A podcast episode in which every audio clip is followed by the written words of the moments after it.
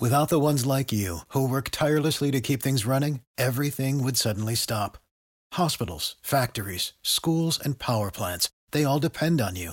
No matter the weather, emergency, or time of day, you're the ones who get it done. At Grainger, we're here for you with professional grade industrial supplies. Count on real time product availability and fast delivery. Call clickgrainger.com or just stop by. Grainger for the ones who get it done. Every team, every topic, everywhere. This is Believe.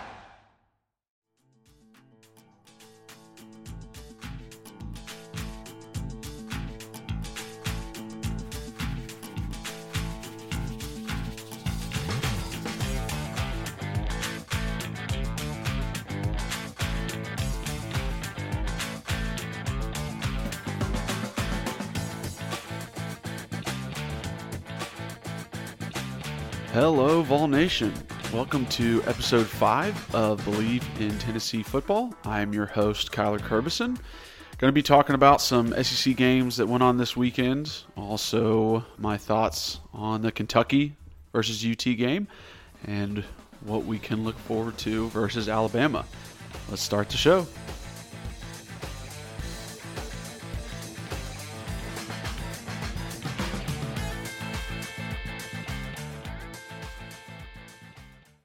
Okay, so before we get into the meat and potatoes of the podcast, let's go over our sponsor, Bet Online.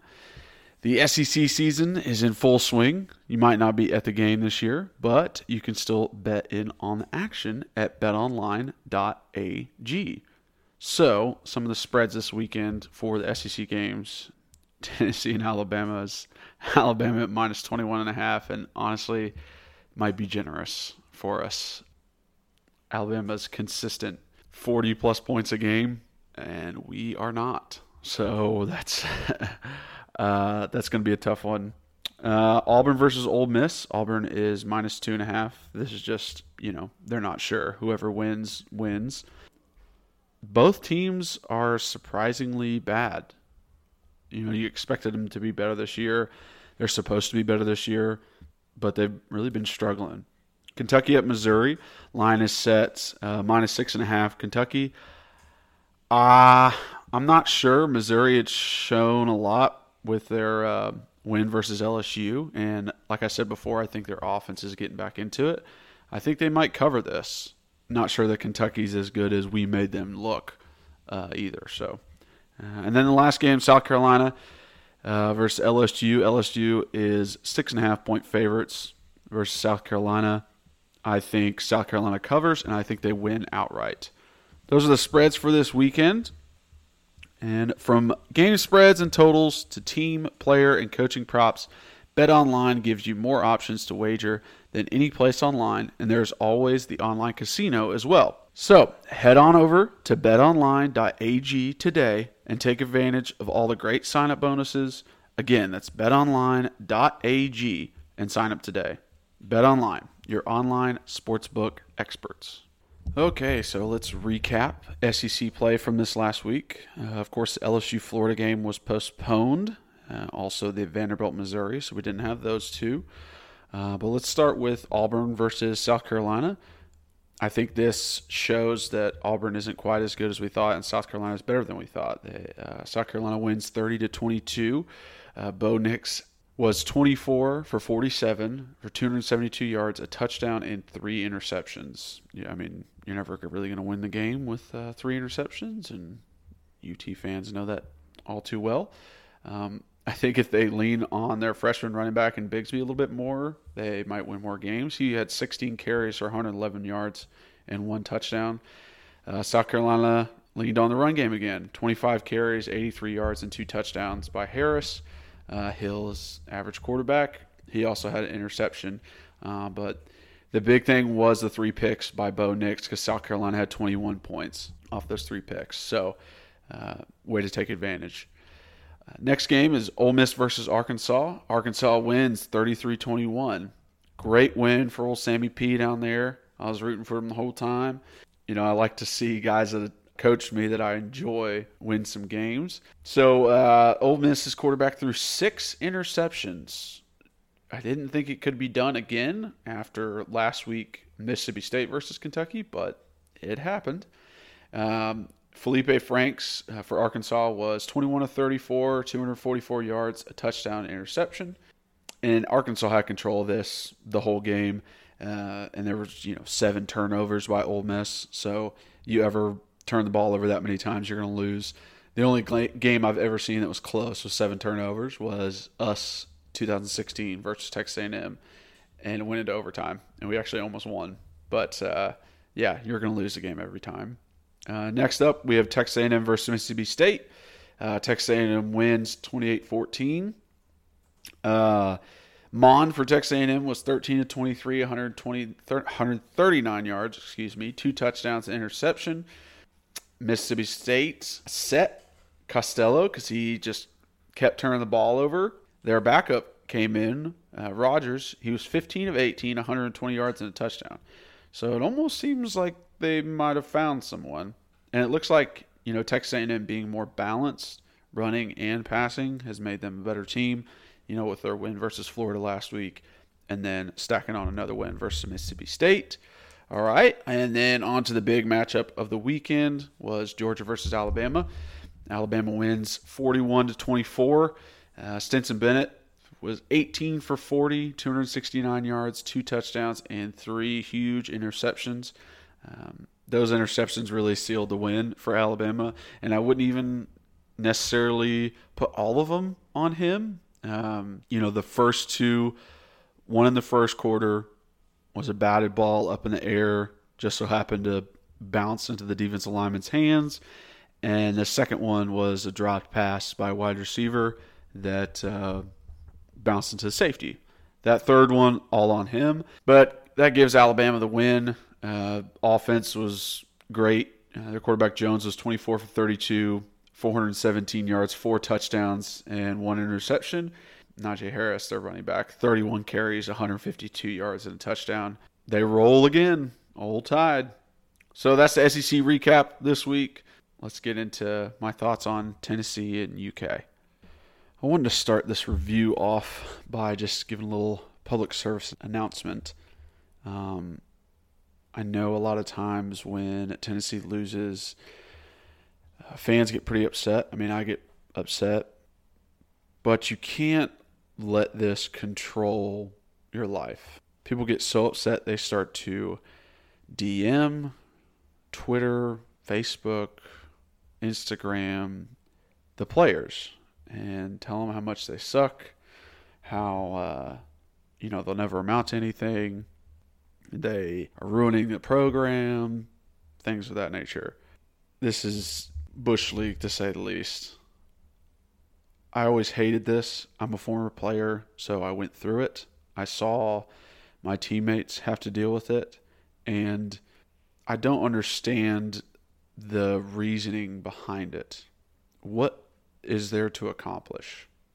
For one, you're, you know, yelling at someone or telling someone how to do something you have never even gotten close to do. You've never been in that situation. Imagine someone coming to your work who's never worked in your field telling you you suck and you need to change everything you're doing just because they watched someone work in that field before. It's ridiculous, right? Sounds like it. And, you know, when you do send these to these 19, 20, 21 year old kids, there's no positive that will come out of it at all. If you're expecting a good result out of you tweeting at them, um, tell them they ruined your weekend, tell them they suck at what they do, you're delusional there will only be negative results. They're not going to take it as motivation and play better. They don't know you. It would just be someone from the distance. So please try and refrain from calling out these players online, telling them, you know, your opinion on the game. That's what the coaches are there for. They will get them right. It's not up to us. As fans, we're there to enjoy it, try and get some entertainment out of it. But we're not coaches. If we were coaches, if we were good at motivating 18, 19, 20, 21 year olds to give full effort out on the field and, and be able to understand football to the greatest level, then we would be coaching. So if you're not a college coach, I don't know if you are the best person to try and motivate these guys. So I just wanted to say that, make my piece before I got into the game, and uh, some of the negatives, obviously, that we're going to talk about. So I read a tweet yesterday that was all of our offensive drives starting in the second half of the Georgia game through the Kentucky game goes fumble, interception, punt, punt, punt, fumble for a touchdown, turnover on downs, end of game, punt, fumble, pick six, pick six, interception, touchdown, punt, punt, punt, punt, turnover on downs. Wow. That is a problem.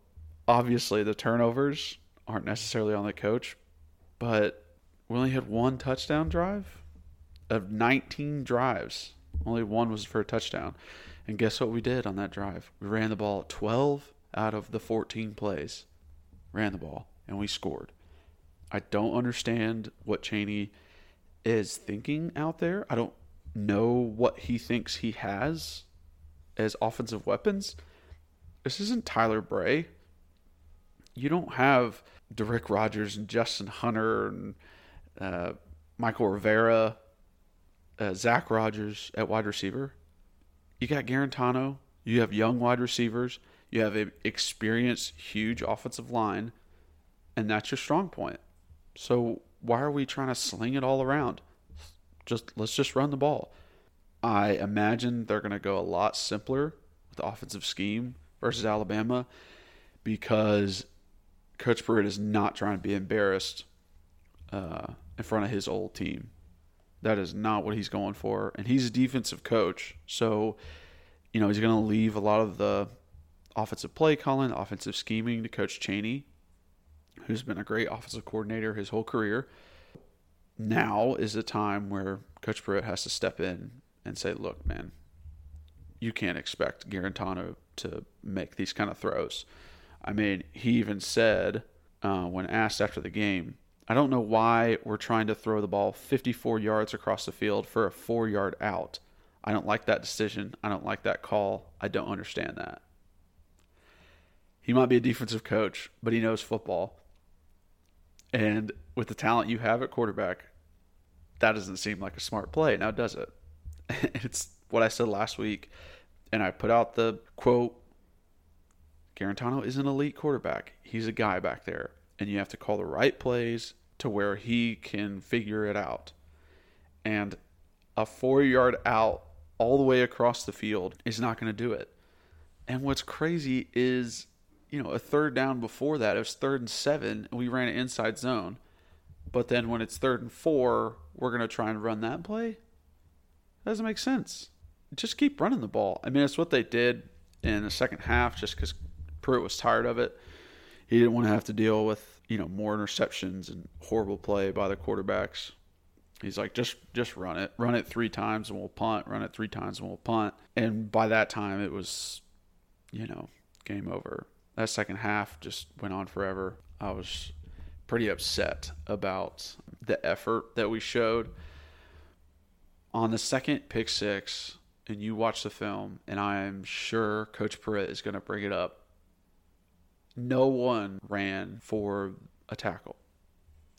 No one tried to make that tackle. There was no effort shown. They had given up on it. There is nothing more that really gets me is someone not showing effort, not putting forth effort if you get beat because a guy is more athletic than you, does a good move, is a better overall player, I can understand that. But if you don't try, if you don't put forth the effort, I can't have you out there on the field. Effort is between you and you. There's no one else that controls that. You're on your own when it comes to effort. So seeing guys jog after the interception really pissed me off, honestly. I sprinted 80 yards downfield when we threw an interception versus Oklahoma in Norman because if there was a chance that I could stop him from scoring, then maybe it helps us win. Do these guys not realize it's little things like that? Anything that you can put in, any film that you can watch during the week, any kind of little extra thing you can do on the field, help that you give to the guy next to you can ultimately bring a W in the end. It seems as if they don't necessarily care as much. I mean, I bleed orange and white. I care so much about playing. I was fighting to get on special teams as a young guy, you know, redshirt freshman. I was fighting to get on field goal.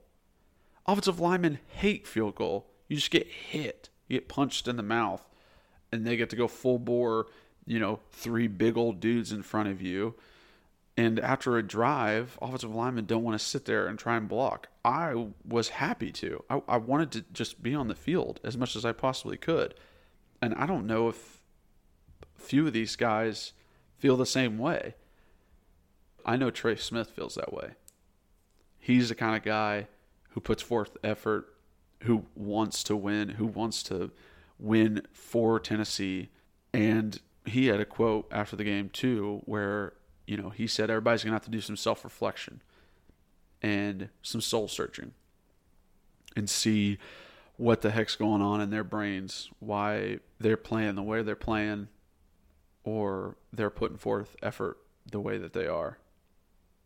And that's true. That's exactly what's going to have to happen. There's no getting around it.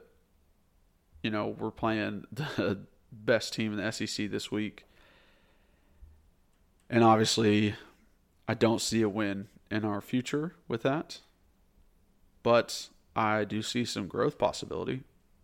I see a chance for guys to maybe get some confidence, um, for them to understand what it means to wear the orange and white, to have that T on the side of your helmet. I mean, I know a few guys are pretty upset that you know, legends like Al Wilson and Peyton Manning are in the building and we do that versus Kentucky. I would be upset. If I was there, I would be screaming my head off at some of the guys in my position group. If I saw people jogging like that the interception and I'm a senior offensive lineman, I'm calling them out in film. No doubt I'm calling them out and telling them they need to get their stuff together. I don't want to play with you if you're going to be like that. I can't trust you out in the field if you're going to give barely any effort. That's just how I see it. But, you know, besides the effort thing, X's and O's of offense, just run the ball. You know, both of our tackles got beat pretty bad. Um, I think the sack that Wanya Morris had, a running back kind of got in his way on his pass set, which can affect you.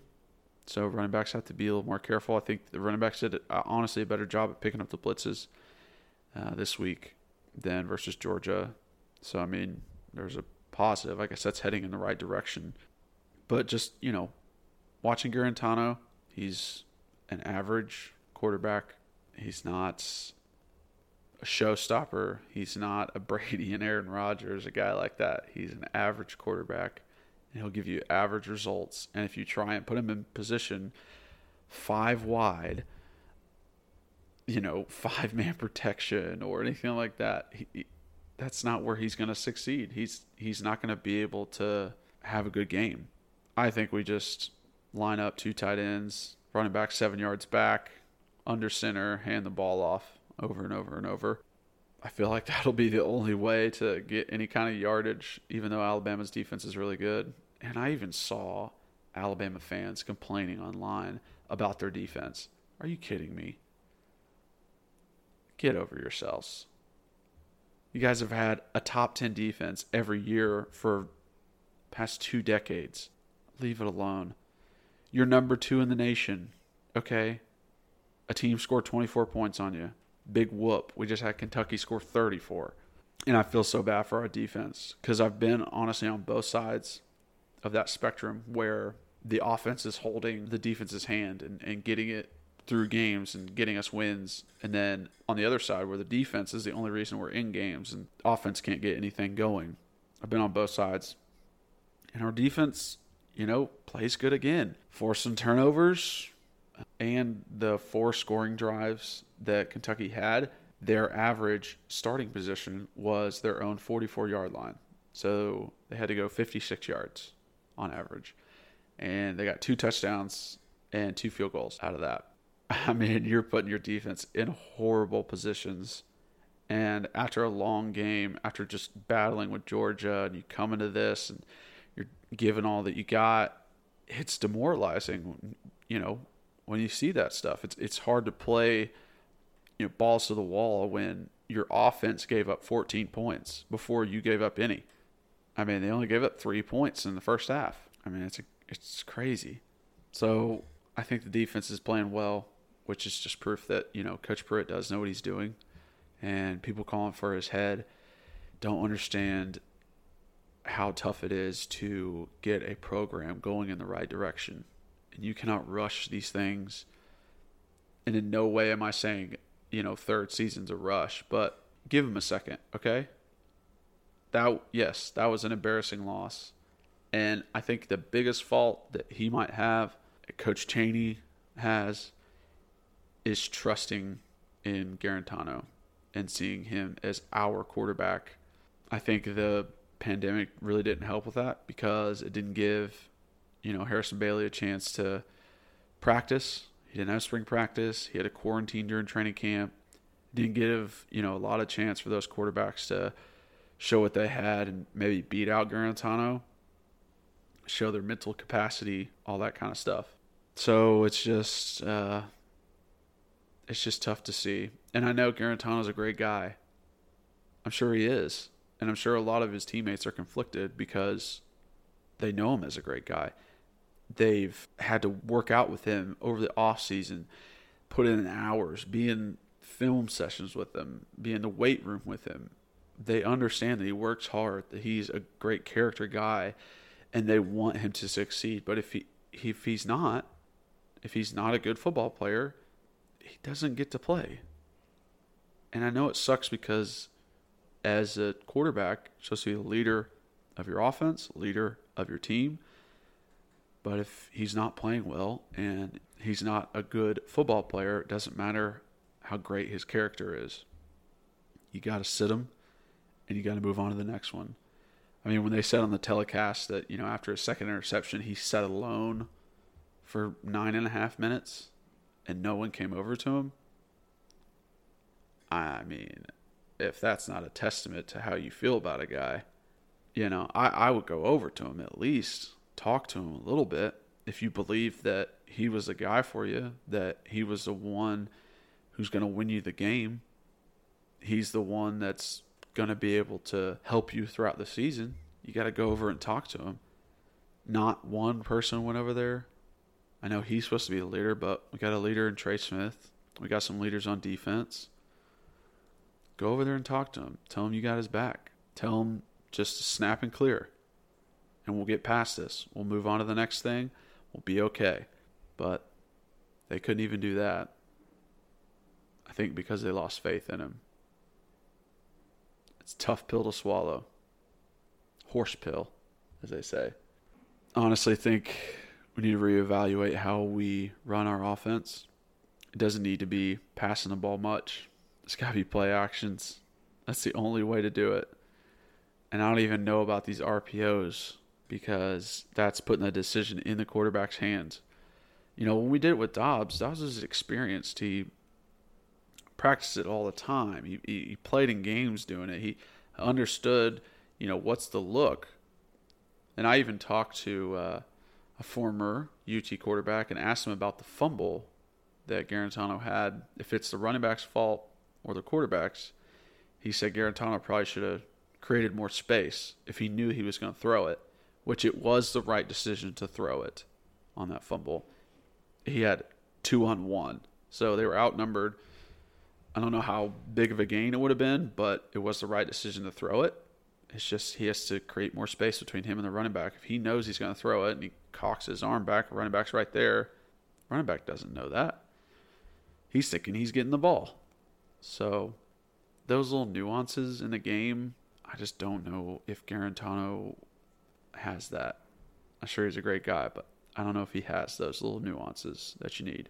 And I mean, our offensive line is great in run protection or run blocking, but pass protection isn't what it needs to be. Uh, you know, one on one, the tackles are getting beat more often than not, and you know, hoping Wanya's all right, but we're gonna have to shift things around again on the offensive line, and that's always tough. It's always hard, and it's never good to go into Alabama switching things up, which we're gonna have to do. I just hope our defense can play well versus our offense. I mean, the, I know Coach Pruitt likes to run a lot of man coverage, but those wide receivers that Alabama has are incredible. And I honestly think without safety help, our corners are going to get beat pretty bad. Especially if Alontae Taylor's not back, it's not going to be pretty. So I think we got to have some safety help for those corners. Got to have people deep. They love taking their shot plays. They also love running the ball. So we have to be able to defend the run with only five, maybe six guys in the box, which is a tall task, very tall. I think Alabama's offense is one of the best in the country. I think, you know, they'll be in the college football playoffs, and when they're there, it'll be a shootout with whatever other team they're playing.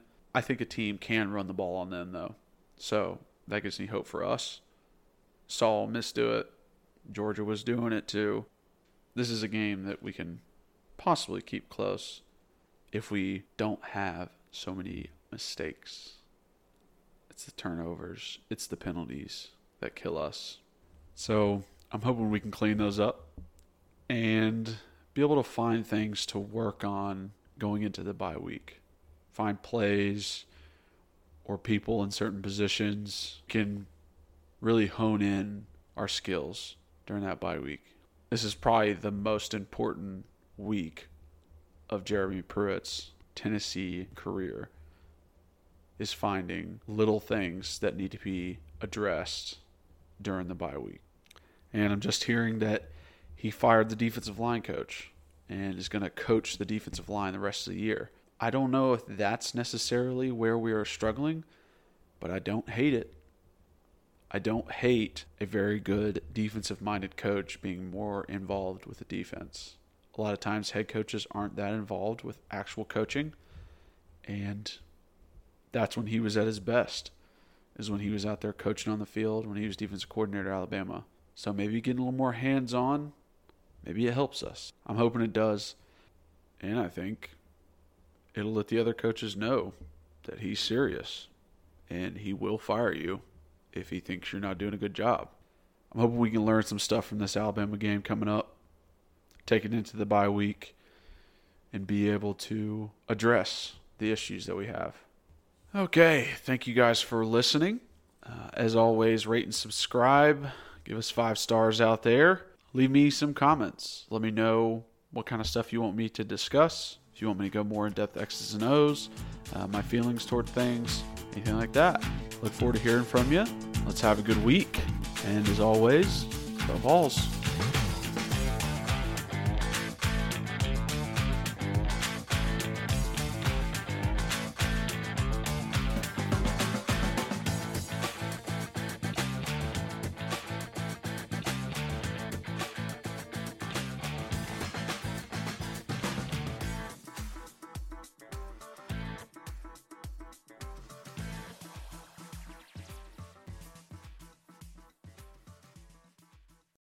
For the ones who work hard to ensure their crew can always go the extra mile, and the ones who get in early so everyone can go home on time, there's Grainger, offering professional grade supplies backed by product experts so you can quickly and easily find what you need.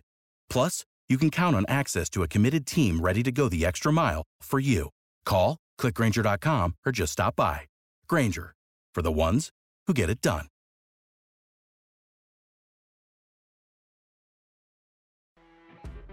You know, when you're listening to a true crime story that has an unbelievable plot twist that makes you stop in your tracks? That's what our podcast, People Are the Worst, brings you with each episode. I'm Rachel.